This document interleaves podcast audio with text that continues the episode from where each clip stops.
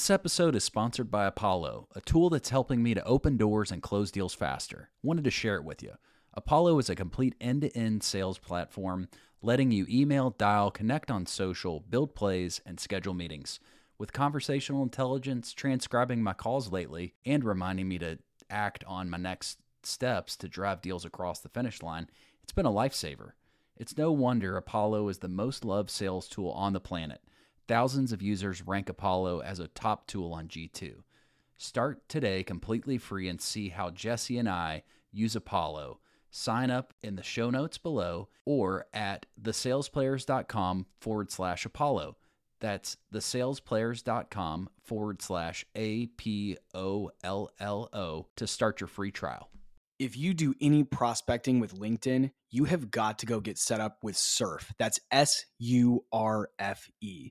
It's a tool you can use to add new contacts to your CRM system directly from LinkedIn in seconds. I'm using it every single day. I add contacts, follow my deals, keep track of notes, and it ends up saving me a bunch of time on prospecting and outreach, which means I can spend more time moving my deals along. The data is always 100% accurate since I don't have to copy and paste all the fields over from each and every contact that I want to put in my CRM. Instead, Surfe does that all automatically with just one click in about 60 seconds. The team over at Surfe has put together a very special offer for fans of sales players. There's a link down in the show notes, and you can use the promo code JWSurfe5. Don't forget the E at the end of Surf. That's JWSurfe5 for 5% off your first year. Don't spend another minute doing things manually. Go get set up with Surfe. Okay, I'm very excited to welcome back Chase Barmore to the podcast. Chase was on at some point last year. I don't remember exactly when. Uh, he is a, an account executive at WhatConverts. And before that, he was the founder of two different companies. One was uh, a juice bar called Life Bar, and the other was a valet company. And we previously had him on the show to talk about his transition from working as an entrepreneur into the tech business. He started out at WhatConverts as uh, a business development representative, and he's recently taken on an account executive role. What I love most about working with Chase and partnering with him is his ability to network. He is connected to everybody. He is uh, he's you know jumped both feet into the tech industry and uh, started really working his magic in terms of building a, a really strong network and community around him he is very active in the SaaS sales players Slack community that we've put together. And uh, it's super exciting to have him back on the show to talk about some of the things that he's been working on recently and some of the deals that he's been doing here uh, as of late. So, without further ado, welcome Chase back to the SaaS sales players.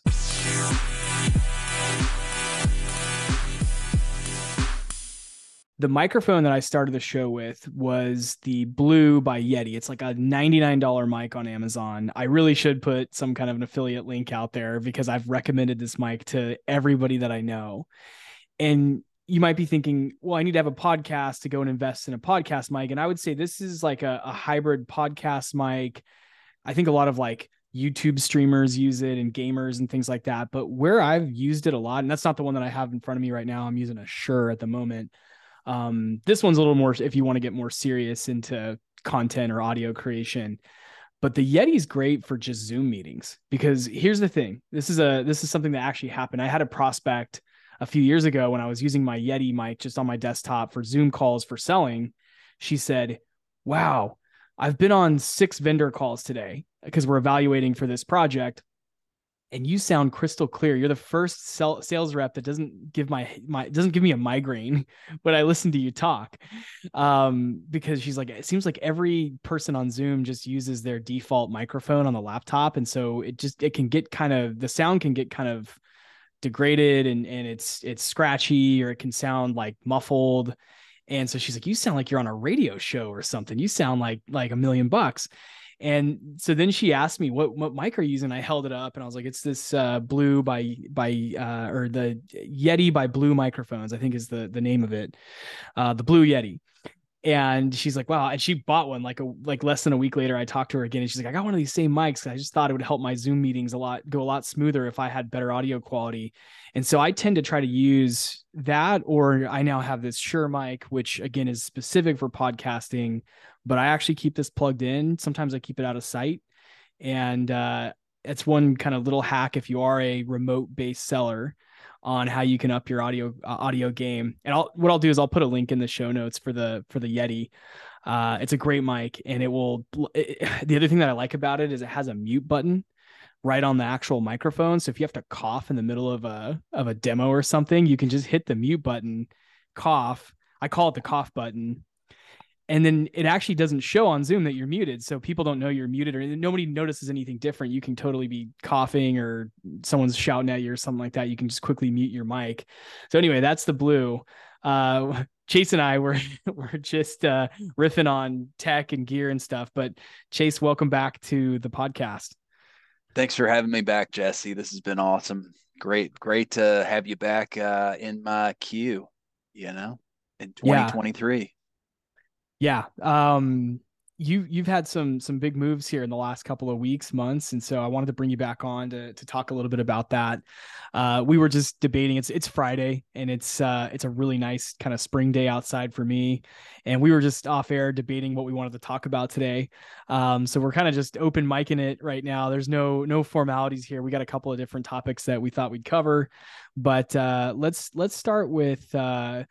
You you made a big career move. Um, tell us about that. Tell us about the experience so far, and yeah, what's uh, what's new there. Yeah, so uh, all all thanks to Jesse and uh, the SaaS Sales Players podcast crew. We uh, I, I started my tech career 11 months ago. Um, I'm almost in my first year in tech, and it's been an interesting ride. It's been a wild ride. I've uh, gone from I started as a BDR at WhatConverts, and we just are starting to scale. And so now they've uh, promoted me to be an AE, and so I've been in the AE role for the last I don't know four or five months, maybe I guess. Yeah. So tell tell us about what the day to day looks like now, just from from transit. First of all, before we jump into that, what do you what do you think it was that that helped you accelerate so quickly? Because one of the questions I get all the time is I've been an SDR for a year, 18 months, two years, five years, whatever the the the time frame is. What do you think it was that helped you accelerate from SDR to AE so quickly? Give us maybe like the two or three things that you think you've done that maybe others haven't thought to do um, or that really made you stand out as someone that was ready to transition from that role to the AE role? Yeah, it's a great question and unique. I think I was in a very unique situation with the company that I chose since WhatConverts is fully bootstrapped. Mm-hmm. We didn't have a full team of SDRs. And when I was hired, I was hired as a BDR. So basically, I was doing all my own prospecting, getting my own, booking my own meetings, doing my own demos, closing my own demos. And one of the things that helped me to accelerate was building my network and like being even being a remote worker, going outside into the real world and creating a network of people. I yeah, and we were talking about this a little bit because if you follow Chase on LinkedIn and you should be following Chase on LinkedIn, pretty much every week I feel like I I boot up my LinkedIn feed and it's it's Chase at some event somewhere in person, maybe in a different state, maybe in the same state you're in, sometimes on stage, sometimes drinking a like nice glass of bourbon, you know, and and I'm always scratching my head over here because since since the pandemic started, it's been really hard for for me to get back out there. Uh, I've done a few in-person events, but it has not been what it was before the pandemic for me. And what I've gathered is that you're figuring out where these things are happening on your own. This is not uh, you're you're not waiting for your your manager to come to you and say, "Hey, we're going to fly you out to this event or you need to drive over to this event." You're out there figuring it out on your own accord how to be more present in person uh, and make more connections in person. What are some of the ways that and we probably talked about this in the last episode you did, but remind us again what are some of the ways that that you're finding these different uh, networking events? Because I do think that's a huge, probably a huge reason that you've had so much success so quickly. I would agree. And uh, there was a book that I read. It was called "A Hundred Million Dollar Offers" by Alex Hormozi, and he says he has this quote that just sticks in my mind. There's riches and niches, mm-hmm. and when I'm looking at networking, I'm trying to niche down. I'm trying to understand where are my prospects going to be hanging out? Where are the people that are going to be influent? Not even influencer and influential buyers, but where are the people that I am looking to connect with potential buyers, potential stakeholders, maybe VCs? Where are they going to be hanging out at? Mm-hmm. So the first thing that I did within Louisville, and that's where I, I lived for a, a, while, and I just we bought a house and we moved uh, outside of Frankfort and Kentucky. But I connected with someone at the Greater Louisville Inc., and that's like a chamber of commerce. So every city has a chamber of commerce. Every city has small business networking. Every city has this. So you can find this and they're actively doing network. There's BNI. I'm not really uh I haven't been to BNI, so I, I haven't I can't give a yay or nay on that. Uh because that's like a referral based connect networking group. But what I have found is one of the things and one of my own passions is being a former founder. I love other founders. I love other entrepreneurs.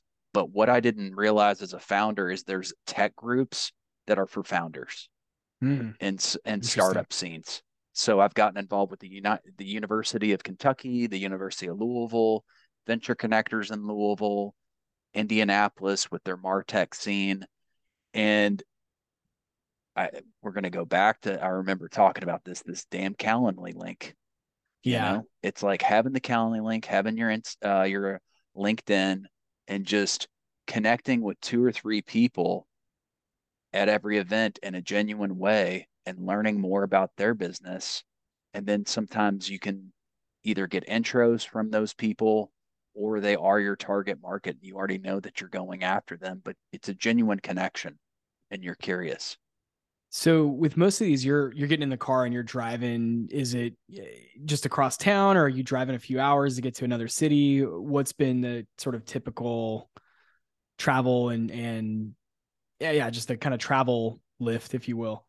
Yeah. So um, for where I was located in Louisville, where our apartment was, we were located right downtown, and me and my wife we share a vehicle. So I would just grab a bird and I would just take a scooter and just go to oh, these nice. different bars or wherever they were a couple miles away. I mean, everything was really in a downtown area, so that was awesome. Um, I've been going to Lexington, which is like an hour away. Gone to Indianapolis, which is in about an hour and a half away. But the majority of my meetings, I've found like a bunch of networking meetings that are virtual and they're on Zoom. So I don't, yeah. I, I just am right here. In That's house. cool too. Yeah, that is mm-hmm. nice. Um, do you do anything before the event to try to book book sessions or book appointments with your your targets there, or you just kind of wait and organically let those conversations happen at the event in person? I I do some research. So I obviously uh I'm now actually on the I'm not it's like not a nonprofit, but there's a, a group in Louisville called the Startup Grind, and they it's actually a, a nationwide or an international conference, but they have like local chapters. And so there's a local chapter in Louisville, and I just would go to this meeting consistently every mm-hmm. it was last Wednesday of every month. And so I would always be there, and they would always promote the speaker who was going to be speaking, the founder who's doing a fireside chat. So what I would always do is before that meeting, uh, I would know who the speaker was. I'd reach out to him on LinkedIn. I would say, hey, you know, my name's Chase. I really look forward to this discussion you're going to be talking about. I would love to meet you at the event. And these events are only like 20 or 30 people. So you're going to be able to meet the person. It's very intimate. It's not like one of these big yeah. conferences where it's just there's thousands and thousands of people. It's very organic and, mm-hmm. you know, people trying to get in the startup scene. and tech founders could be software developers, could be engineers, could be people from GE, Humana, former workers. You know, That's cool. That are, yeah. Yeah, that's cool to hear that there's it, it spans verticals, right? It's it's not just one typical types. That is what's interesting about the kind of chamber of commerce approach that I'm hearing is like it's not just a, a specific industry trade event. It's it it spans a lot more industries and verticals. So you can you can try to capture uh you know basically cast a wider net right than than if you were just going to a very niche conference somewhere that only focuses on one type of person. So when you meet prospects there you the calendly is, is you, you'll i assume you just connect with folks on on linkedin or do you uh is there another way that you try to stay in touch and follow up after the show? Or you're trying it sounds like you might be trying to book meetings directly via calendly for follow-ups depending on if they're the right buyer persona.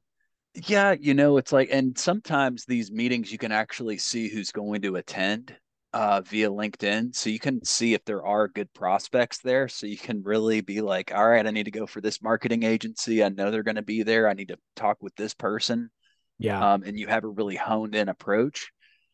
But for these smaller events where I really might not know everybody, all I'm trying to do is just use the LinkedIn barcode or uh, QR code, connect with them, connect with them on LinkedIn, and make sure that I follow up and add them to my CRM, and then get a cadence going of yeah and and start liking commenting on their post and then most likely just say hey i want to have a one-to-one with you and just connect and understand your business more nice Tell us uh, a little bit about closing the the the gap between you know the skill of being an SDR, which is heavy prospecting, cold calling, emailing, networking is also part of that.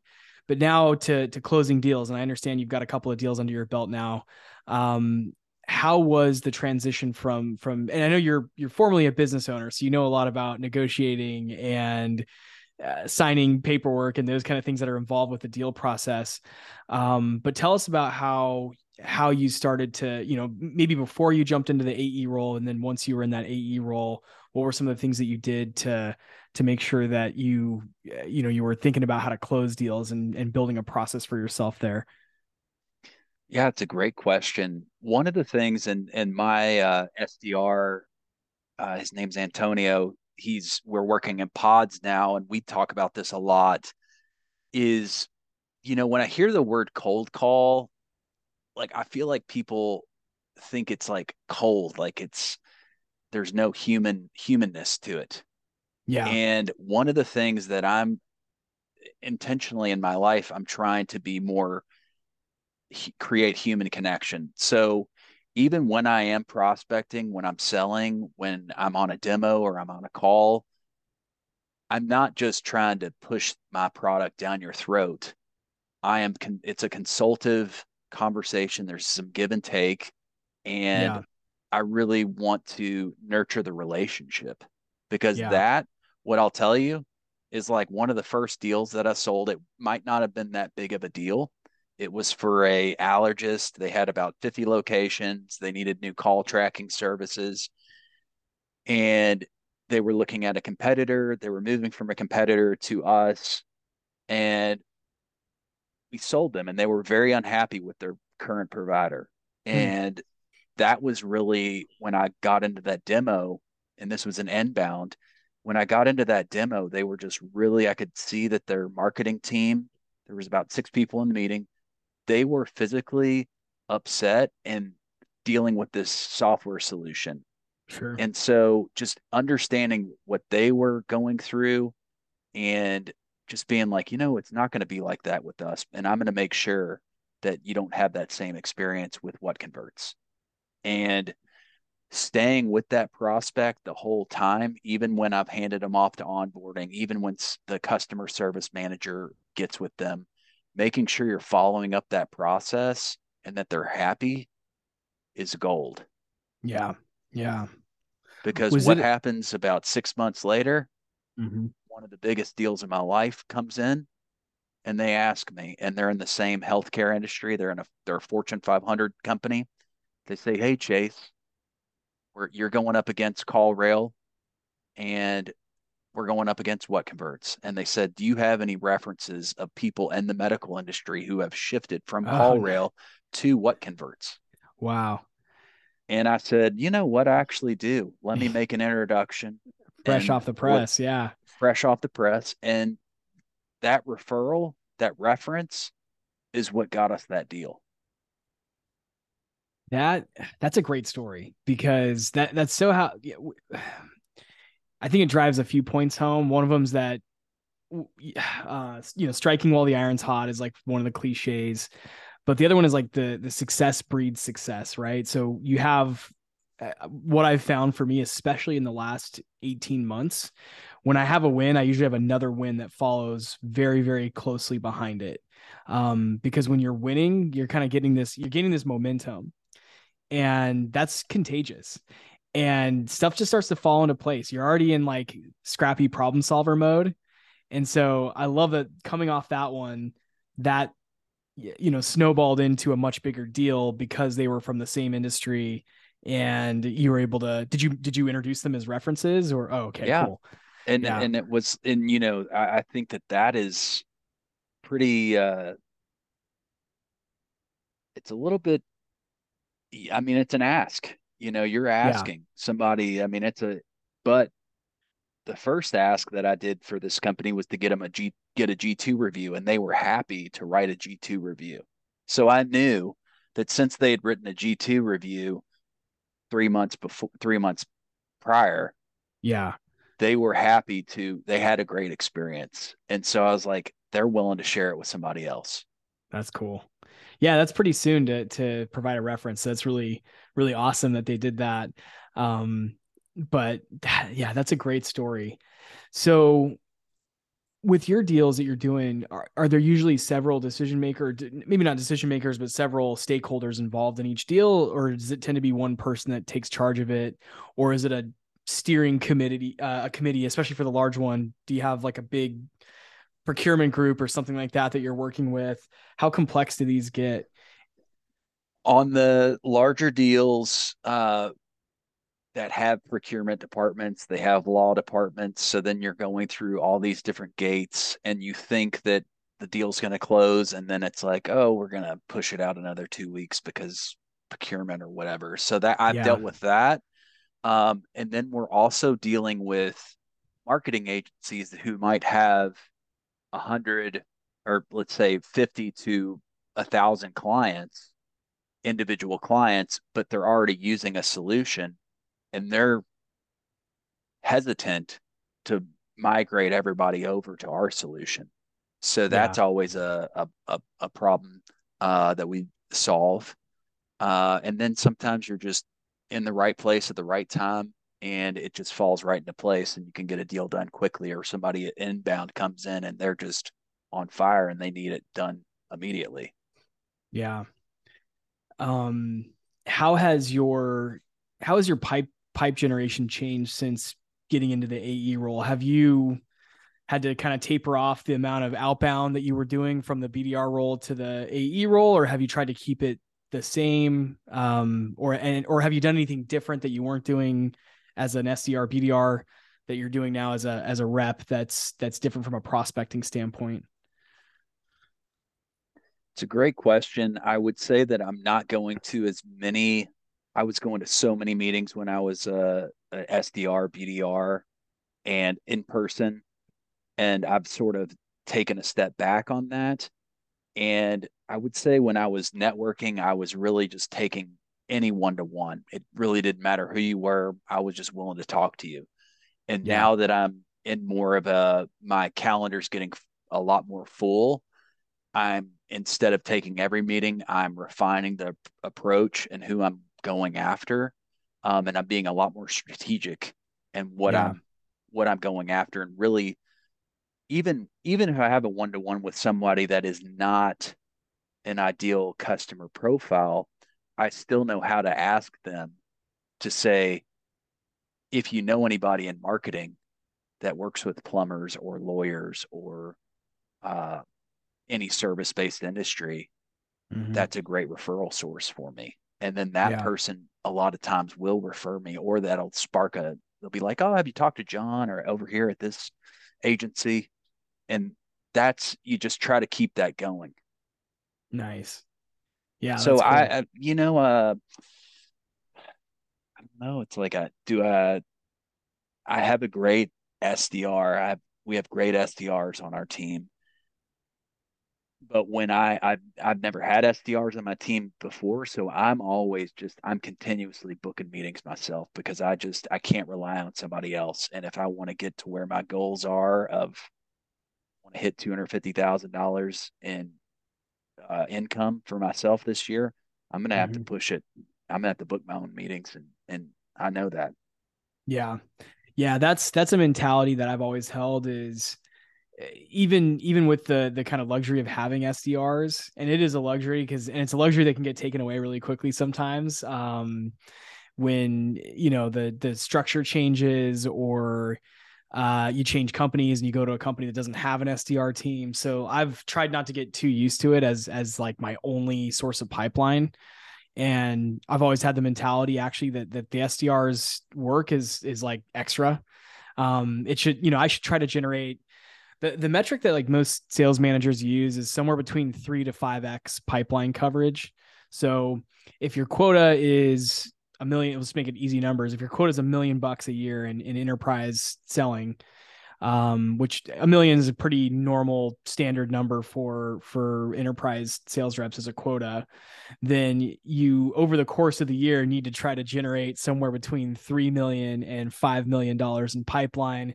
The more the better, but getting over five million dollars of pipeline is is not an easy feat but just relying on an SDR, just relying on marketing inbound leads, you likely will not get that kind of coverage, especially because the the bigger deals tend to be done through outbound prospecting because you're able to then kind of target big companies that have big problems that you can go out and solve with your solution. And so I've always held that same mantra that like yes, it's great to have the extra supplemental pipeline coming from an SDR lead or coming from a marketing inbound demo request but if I want to have three to five times pipeline coverage for the year, and by the way, you can break that pipeline coverage out over the quarter. I mean, if your if your quota is two hundred fifty thousand dollars a quarter, then you can just try to have 750 in pipeline every quarter because it's really you know it's really hard to have full pipe coverage in the first couple months of the year because you're still hitting the ground and trying to build it so uh, in a lot of these industries you hit the majority of your number from a handful of deals. I shouldn't even say a handful of deals, like one or two deals.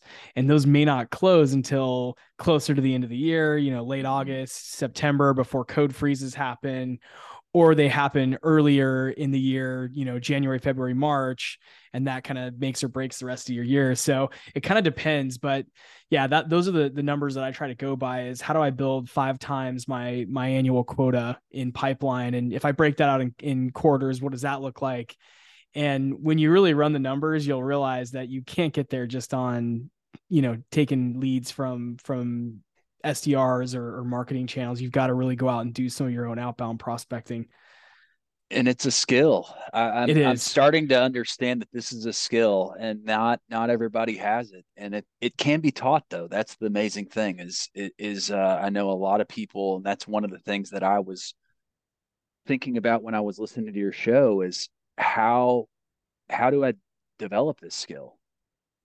You know it sounds like you're doing a lot of the right things. I mean, you're you're doing more than most people that that are in my network, like figuring out chambers of commerce and and trying to really pinpoint who your buyer is and then finding other ways to reach that buyer that aren't just cold emails, cold calls. Those are those are, you know, sort of staple channels, right? I I send cold emails, I do cold calls. Um, and they're great. They do get pipeline, right? But it's cool to hear that you're doing things like hey, if I just go to this event, I might meet someone who can introduce me to someone who might be an opportunity. And it may not happen now. It may happen in six months from now, but I've already started planting the seeds that I'm going to sow later on this year to to continue to drive towards my my number. So those are those and and lately what I've been trying to do, this has been a little bit harder, but I've been trying to ask customers for referrals. And this is something that like what I found hardly any companies actually implement this, mm-hmm. and very few reps out there are good at this. Um, I would lump myself in that also. I'm still learning, but asking your customers for introductions to people in their network is a way easier lead than a cold call or a cold email because if you're already a, a happy customer you should be pretty happy uh, to go and introduce someone in your network to to the rest of the team um, so i've been trying to do more of that this year I've been uh, working on some channel type deals. So if your company has like a channel or a partnership program where a partner rep can introduce through a through a reseller, through a third party or a referral partner, something like that. Uh, those are all I think channels that are going to continue to grow, especially over the next six to twelve months as we're kind of in the and beyond. You know, six to 12 months is when we're going to see a big spike. And then I think beyond that, you'll see more and more people thinking about selling through the channel as opposed to maybe the more traditional ways of cold emails, sequences. I don't think those things are going away, just to be clear. But I do think that there might be more emphasis on other ways to find prospects besides just the traditional selling tactics. Um, and so I think it's cool to see you're getting a big head start on that by going out networking with people in person, connecting on LinkedIn, attending events in, on Zoom, uh, conferences on Zoom or shows on Zoom, and you know doing things like this. Like uh, I know you're involved in a bunch of different uh, Slack communities also. Uh, and uh, I think that's a really cool way. Slack is a very underrated tool in selling. And I've talked to, about that on the show before, some ways that I use it, whether that's connecting with your buyers and actually bringing your prospects into into a Slack channel, which I've done tons of times. I actually just recently did that, uh, where I had my you know executive decision maker in a Slack channel, and I had direct access and could ask questions and follow up and get information transferred really quickly. And then I think you're using it, which is pretty cool as a way to to generate some leads and to start to build those relationships for for future deals. Totally. Uh, it's I can't believe there how many Slack communities there are, and there's niche Slack community. So there's like a flyover VC. Uh, I think it's called Flyover Tech. Then I'm in Scott Leese's little sales club. Uh, some other CPG groups, and I can just hop back and forth. There's like a Lexington one. There's a Louisville one, Louisville Tech, and they might not be that active, but you can DM people in these yeah. things, and a lot of people are willing to take the time to talk. And, and you can and ask. People, yeah, a lot of people have Slack on their phone. I mean, mo- yeah. most people probably do because they're if their company's using Slack, they have Slack on their phone so that their manager or their team or whoever can reach them at any given point. So once you get one Slack on your phone, typically all your other Slacks end up on your phone, right? So if you got your employer one, any other memberships or communities you're part of and then you know from a just networking standpoint it's a really easy way to get cut through some of the noise and now that we're talking about this, thousands of people are going to rush all the different Slack communities and use them for places to scrape prospects. But you can connect two Slack channels together too. So this is how this is the trick for for using it for prospecting is it's a it's not super complicated technically, but you do probably need to reach out to your administrator at your company. So if you're selling a SaaS SaaS product or you're working at a SaaS company right now, uh, you can invite your prospects into your Slack, um, and they can actually link their Slack to your company's Slack and make a shared channel. And then you can, I'm telling you, it's the easiest way to follow up with people. Wow. Because if you think great, about, that's yeah, awesome. Because like look and, and, i really do see i know like slack started out as like this email killer and i think in a lot of ways it has because it, it's definitely killed internal memos and emails because most people will just post in slack instead of sending a big memo or, you know a big email memo out. Um you know i'm thinking about like the, the companies i've been at the founders or the executives or leaders of the company would just post an update in slack versus sending everybody an email. And then even like people interacting with their managers or their team members it all happens in slack it's pretty obvious that and I shouldn't say obvious, but it's it's the you know it's a great opportunity for also having that same engagement with your prospects through through the platform. Because again you link your slack with theirs you can have a direct access to them they can't go dark on you when they're in a shared slack. That's what i've found.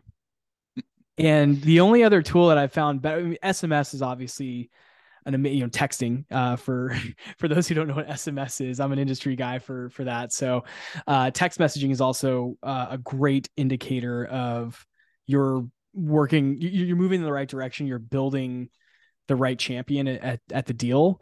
Once you start texting with your buyers, you kind of for me that's like the one of the leading indicators of a deal i've is, i've closed like five deals just from text messages and just because it, I, I know how busy you know we are all on our phones and it's like i would sign up for a demo or a trial just right on a text.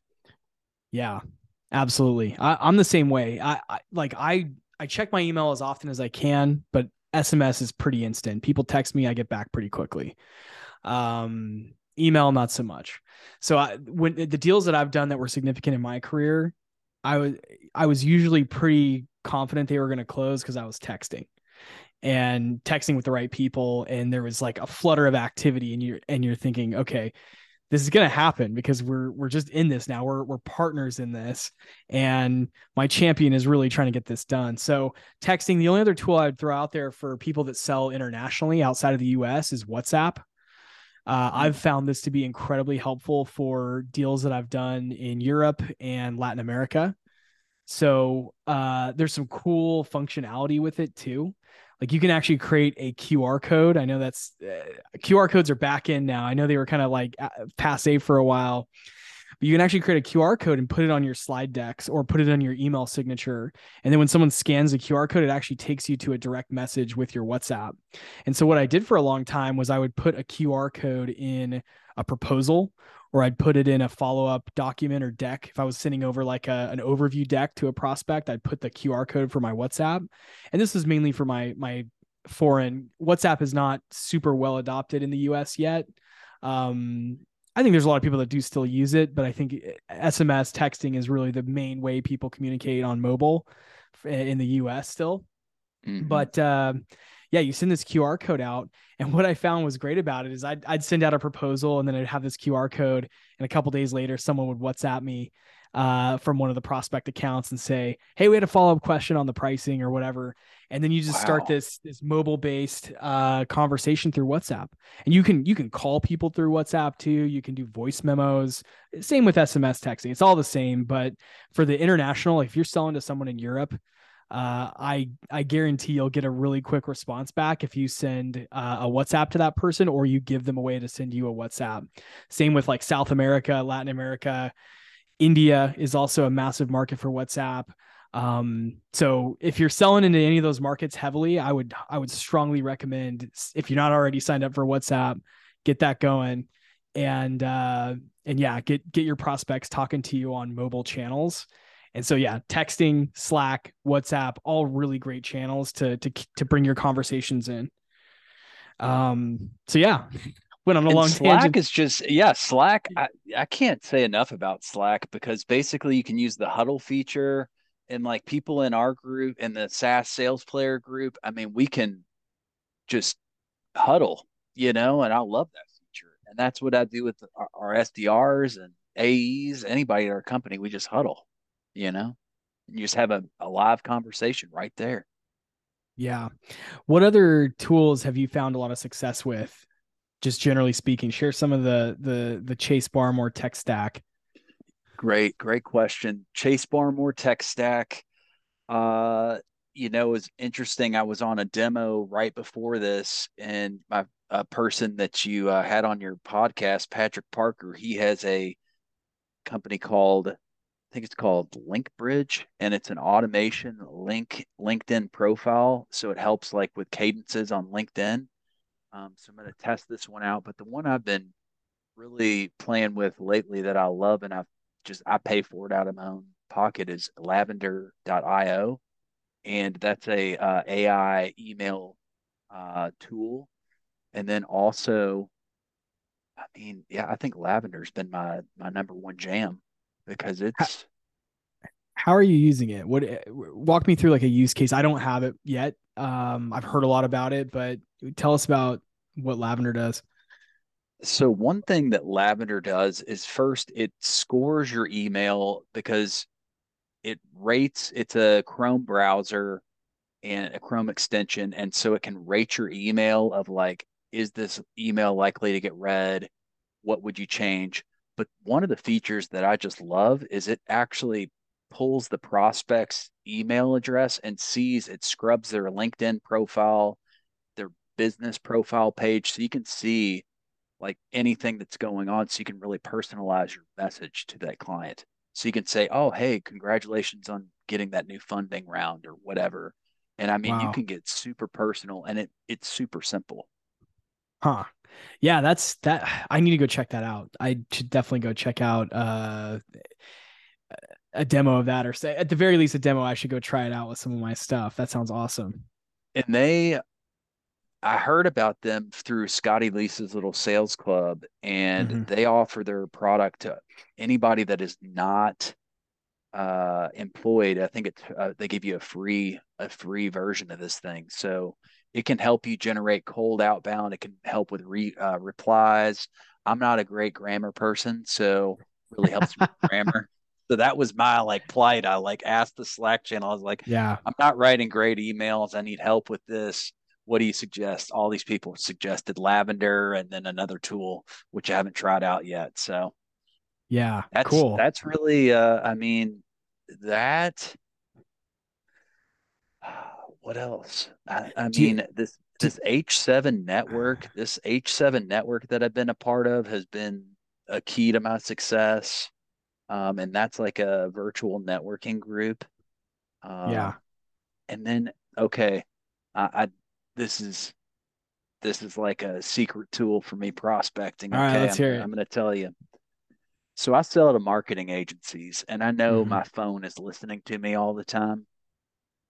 And so I allow Facebook ads to track me. So when I'm on Instagram, mm-hmm. agency owners are serving me ads right all right. the time every other every third post is an ad for these agencies i will click on these agencies and actually start prospecting these people i might even prospect them in my dms on linked on uh, instagram and it's like i'm getting served prospects they're paying for ads and they're serving the ads and i'm prospecting so you, them so you just take sense? like yeah I'm, I'm trying to unpack that a little bit because i think again you have such creative ways of of like thinking about how to get connected to people and so you're basically seeing an ad get served up and that ad might have the name of the firm right let's just call it you know chase's agency that's marketing chase's marketing agency Legion, Legion, Legion, gen lead gen lead yeah, there you yeah, go Legion. yeah chase's chase's Legion. chase's yeah. gen agency and then you're you're saying okay i can go sell to that agency so you click through the ad or do you just copy the, the URL and then go do some research? I or might screenshot it, or I click the ad. I might cost that person some money, and then I call them and I say, "How's that ad working out for you?" Because you're targeting the wrong person. But oh, hey, that's good. That's really I want to. I I, I want to see how how is this ad performing for you? Yeah. Are, do you know what you're getting ROAS wise? Do you know? Are you targeting the right people? Yeah. But I'm in a very that's what I sell is I sell call tracking and form tracking and for agencies to be able to show their value to their prospects. So that's yeah. Uh, but it, it I, w- I was telling Antonio about this. It's like this is a free way. Basically, they're paying me to prospect them. That's so good. Yeah, I've had. Like... I'm I'm a big fan of doing that level of research up front on on a buyer. Um, so in your case you're you're kind of seeing their marketing experience or their ad targeting experience first uh, one of the things that i've sold in the past is like chatbot i still sell chatbots and i'll go and go through their chatbot sequence and see you know the whole experience and then document some areas where there's missing functionality or there's confusing aspects of it that might turn a customer off. And then I'll I'll I used to record those into a video and send a video saying hey I just went through your bot experience and noticed this uh you know aspect of your bot was unclear and it was awkward and didn't work or it was broken whatever it is.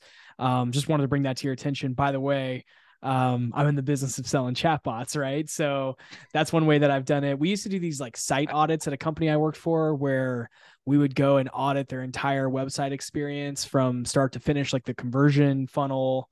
Uh, it was an e-commerce SaaS product, so it was like let's go through and in a lot of cases we would actually go through and actually buy something. And our founder would let us expense it uh, which is really fun like because we were prospecting brands like under armour nice. and sonos and I'm trying to think of some of the other brands that we bought stuff from. So we actually went through and we would purchase stuff and we could expense it, and we did it kind of in the name of, hey, we're we're just doing an audit on your site. We went through and purchased something from UnderArmour.com, and we noticed that there was all these friction points in the customer journey, and we want to show you how we can help you improve those. And so those are the best pitches. People really, really respond well to that level of research. The challenge that I've found with that is it's hard. It's hard to do at scale. Um, you've got to be very. You got to be selling a SaaS product that that can you can charge a pretty good amount for in order to justify an amount of time spent on doing that level of research or in that case even buying the product and per, you know going through a whole sales funnel and buying something to then prospect um, so if you're selling kind of a lower ticket thing it's it's harder to get that much research in and justify it you have to know that you're prospecting you know a brand that's going to be able to give you I don't know, six figures plus, uh, six or multiple six figures plus back in in potential, you know, ARR revenue. So but yeah, I'm I'm a huge fan of it. And that sounds good. So it sounds like you've pinpointed an area where you can go and do that kind of research on on your buyers and get, you know, basically people paying to talk to you. well, and and we use this uh, little tool called uh what is it called? It's called uh the cookie editor. And so we can just go on to somebody's website and I can see all the cookies that are on the website and I can know instantly like are you using CallRail? Are you using call tracking metrics? Um, and what you were just saying, Jesse, is like, how can I provide value? And it, yeah, that I think value is really what gets a lot of these SDRs and people to get book the meetings is showing the value, showing you care. And it's like, let's get into this. Let's have a 15, 20 minute discussion with an AE that understands the pain points because you're really talking to their pain points. Yeah. Have you used Chat GPT at all for anything selling related yet? I I have not. I'm not on this train yet. The thing, the Chat GDP that I have been a part of is uh, a company that actually prospected. They're called ZyraTalk, and they have an AI white labeled chat bot. So they sell to agencies, and I think now they're integrated with Chat uh GDP or what is G- it? Is G- it chat? Uh, yeah, GPT. Chat G- GPT. Yeah, Chat GPT. See, I don't even know the acronyms yet, but right. It's really amazing. I mean, I I uh, I'm watching people on LinkedIn. I'm watching you know these. I think it's a great technology. I had a really interesting meeting with a guy who helps with automation and i mean he's just taken this to the next level and he's like in 30 and 2050 we're all going to the human race is no longer going to be in existence. We're going to merge human with technology. I'm like i don't yeah. think we're there. I don't know if that's going to happen. I mean but there are a lot of big questions but it doesn't i mean it's i asked it to write me a bio and it didn't do yeah. a good job really? Okay.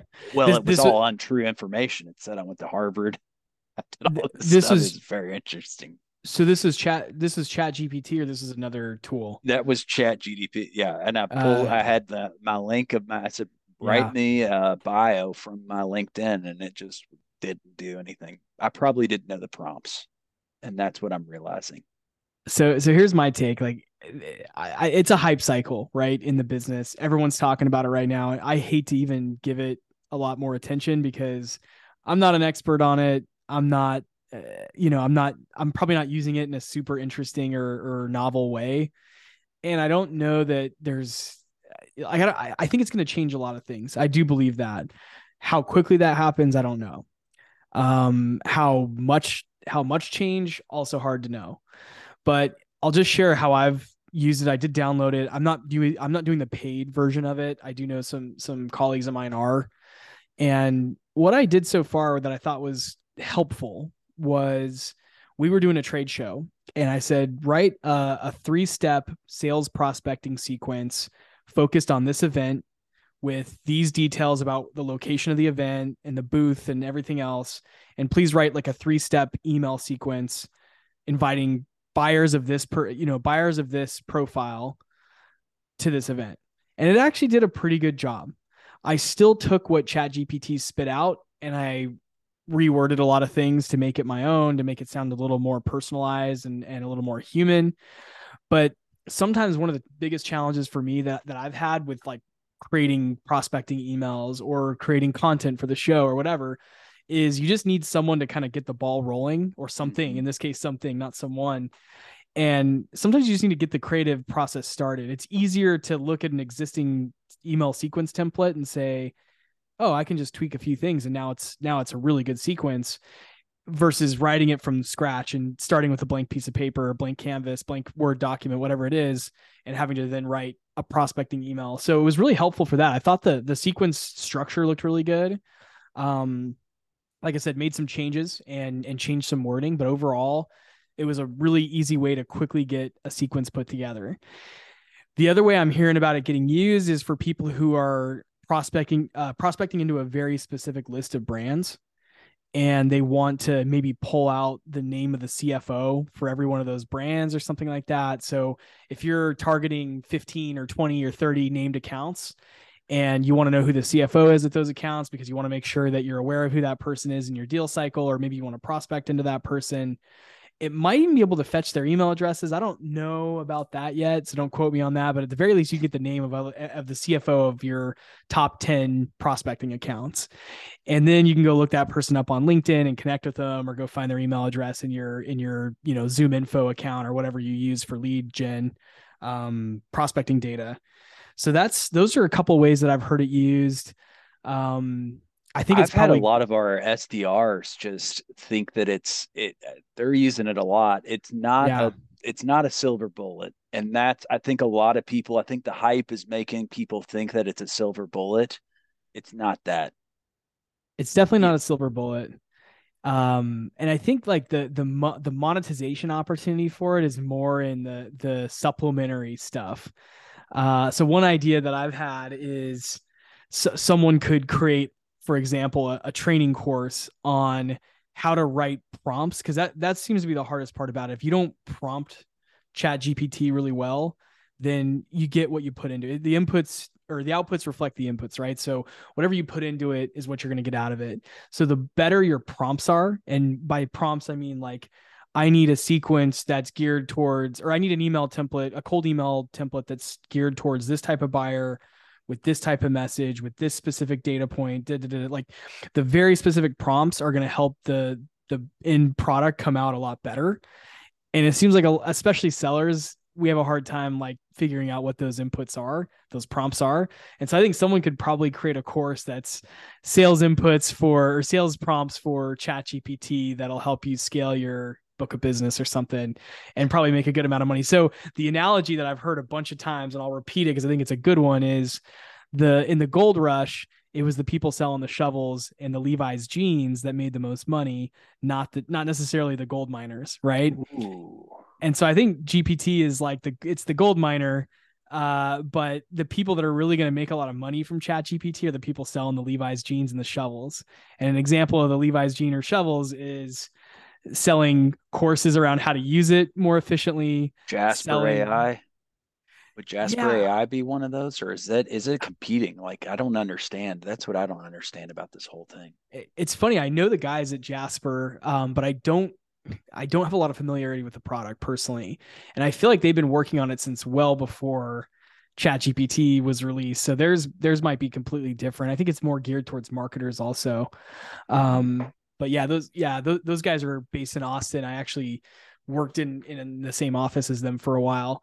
Um, they had a different company that was named something else before, but uh, yeah, I don't. I'm not too familiar with what Jasper does. I should look into that. I think it's more geared towards like marketing content creation. But yeah, I think the the possibilities are big. I think there's like ways to make money from it. And so I think where it'll get exciting for SaaS companies is you'll probably see a lot of SaaS companies incorporate features that that rely on ChatGPT into their existing product. So if you're selling a you know a, Mar- a Martech SaaS, then there's probably some content generation element that's going to be added into that SaaS as part of this this you know now open source technology or if you're selling you know a, a sales enablement or acceleration software then there's going to be some ai generative piece that goes into that product that helps faster you know helps you write a sequence faster or maybe helps you summarize data in a way that you couldn't before. And that's actually one of the biggest use cases that I haven't yet explored is apparently you can put very long form text into chat GPT and condense it down to like a few key bullet points. And where I could see that being valuable for sellers is I, I don't know if this is possible yet. I'm just sort of spitballing here on a Friday afternoon. But if you've ever gotten back a really long uh, service agreement or doc, you know, uh, like a service agreement or a security uh, security document, like uh, for for doing your deals, right? You have like an order form, and then you have the master uh, master service agreement, and so sometimes the the prospect will redline those agreements, right? And they'll add in a bunch of language. So you could probably summarize a really long and complex legal document in Chat GPT and then take those those summary points and send them to your manager or your general counsel and say, hey, it seems like the prospect needs to change these three aspects of the contract for us to get this deal done. Again, don't try this at home kids um you know check with your manager first before you do stuff like that i don't know if it's theoretically i think possible and plausible that that's like a, a use case but before you go start dumping legal documents into it and and trying to have chat gpt do your job um i would i would definitely you know get some guidance on it but i think that's well, you know, summarizing yeah yeah, do you yeah. think? I mean, do you think Chat GDP? Because last night we were watching the news, and old TikTok was on the news talking to the old government, you know, and it's yeah. like, man, are they is is all this information just getting sucked in and it's just somebody's able to look at everything that's inputted into this system and is it SOC 2 compliant? Is it compl- is it HIPAA compliant? I mean, probably not. I would say no on both of those um, for sure. Definitely yeah, not HIPAA so, compliant. Yeah, be careful. If whatever you put on this thing, just somebody probably will see what you put on this thing. Oh, 100%. I, I I don't know this for sure, but I know that that Sam Altman, the guy behind it, was trying to build a neural network, which is basically like yeah, it's like indexing all of the information in the world uh in in one place. I don't know if this product or this chat gpt ties into that vision or not. I really i'm really not that educated on it other than i used it to write an email sequence for selling uh, did it which, sell anything jesse? That's my question. Did it sell? Has it got you a no. lead meeting or a sale or you haven't no. tested it out yet it, it it's still I, in I did, test i did test it i have not actually heard anything back yet but it is pretty okay. a pretty new right. campaign i want to hear somebody that has sold something yeah. with something written from chat gd chat whatever it is all right let's that's great guest that's request guest we, request please chase and i want to have someone on the show that has successfully sold saas or whatever product using chat gpt book demos I'm sure there's, whatever whatever i'm sure there's book, yeah i'm sure there's plenty of demo bookings out there i'm sure there's plenty of like leads generated and, and hell for for all i know someone has sold a SaaS deal using chat ChatGPT in some way. But I'd be curious to talk to some people who've done it. Um, I don't think it's going to replace sellers either. And I know that that sentiment's pretty common. That's not a hot take by any means. Most people agree, especially for the more strategic deals that involve lots of stakeholders, a complex buying process uh, you know, documentation, legal exchange, all the stuff that's in the kind of traditional like commercial or mid uh, mid market or enterprise deal cycle. You can't have an automation. You can't have a bot replace that. Um, you know, maybe maybe someday there's a bot that can field inbound order taking. So if you sell a, a highly transactional SaaS product that's you know inbound and sign up with your credit card, then it's I'd, I'd say it's pretty possible very soon that generative AI or chat GPT could could field an order in that way.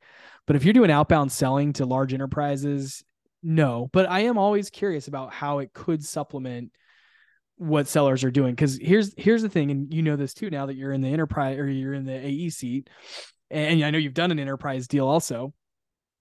You've got to find force multipliers in your day. You have to find uh, ways that you can streamline your own efforts to keep your process going, right? And sometimes in in good companies, they've built a way to do that easily, right? There's team members that help you with different aspects of the sales cycle. There's, you know, technical consultants that help you with that. You've got managers who are air, you know, giving you air cover through the whole process. But in startups, a lot of that doesn't exist. So if you're selling, you know, SaaS as an AE in a startup, you probably don't have a bunch of resources. And I think ChatGPT might be one of those ways where you can get more done with less. You can use it to write a sequence in two minutes rather than sit down and kill an hour or two hours writing a sequence or whatever, however long it takes you to do it on your own. You might be able to use it to to query lists of things or, or condense long documents down to really simple terms.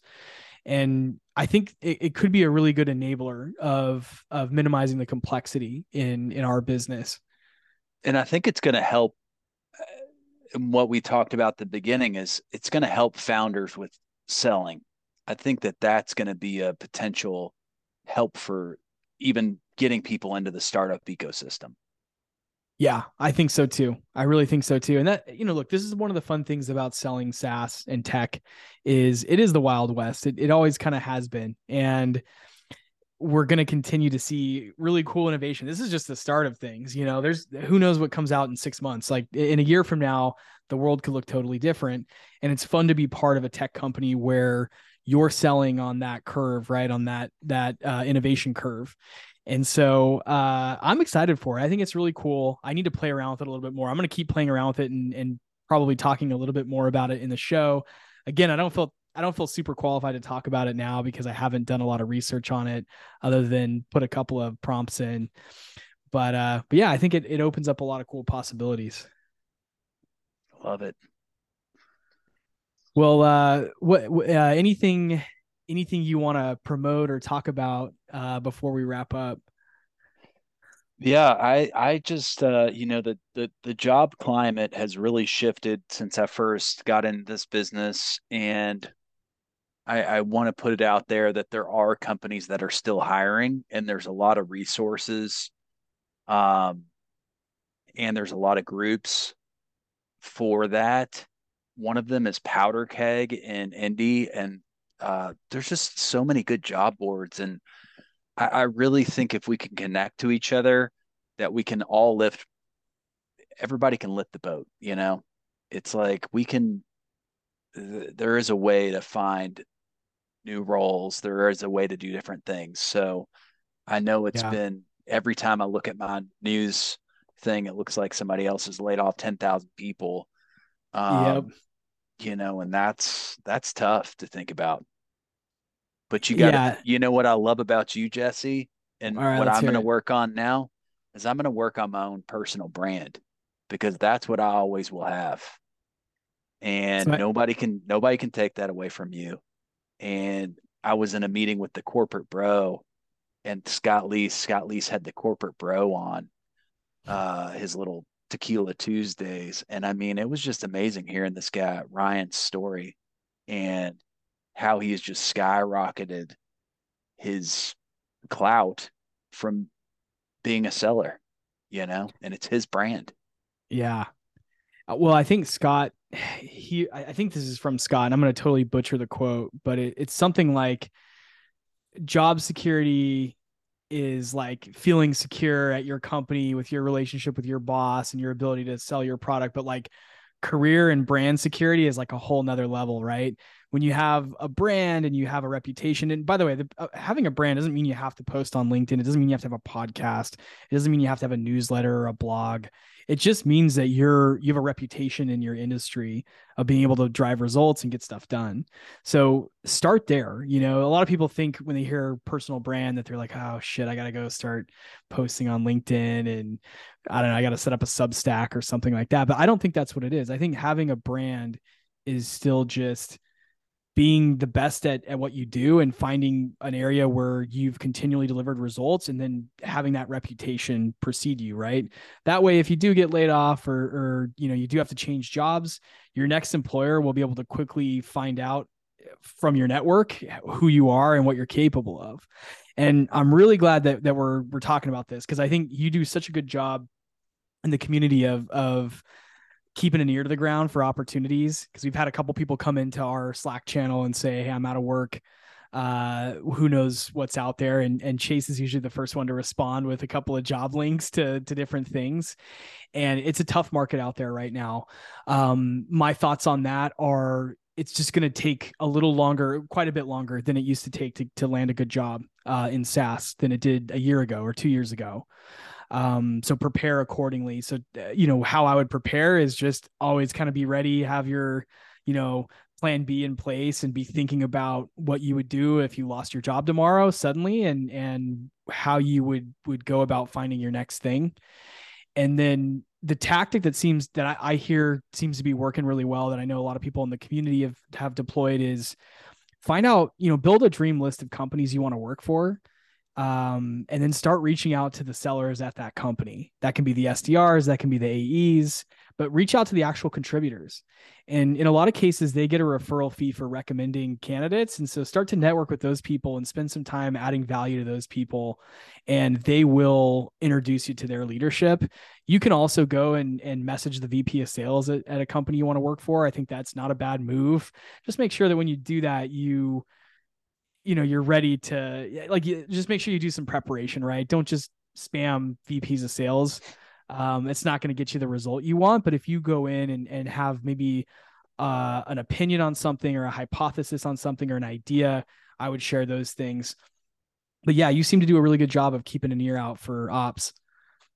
And well, you know, it's very interesting. So we're in flyover country. So it's like Indiana, Kentucky, Tennessee, but we're actually starting to get a huge range of VC funding over here. And there is just a lot of talent that I'm starting to see. Like a lot of people that are successful in this business come from customer service background that might mm-hmm. not even have, I don't have a tech background and I love yeah. this background or I love this job, this, this field. Um, and I really attribute it to all my valeting, making smoothies for people, working yeah. at a bar, you know, whatever. Uh, those soft skills are very important and don't lose. They really are. They, I mean, I, I think the soft skills, we're losing that um, as a culture. And it's like being a human and like creating relationships. Yeah. You know, that's, I want to be known as a super connector and the person that basically I'm a concierge, a business yeah. concierge. I can push people to wherever they need to go. And that's like my gift. I love that.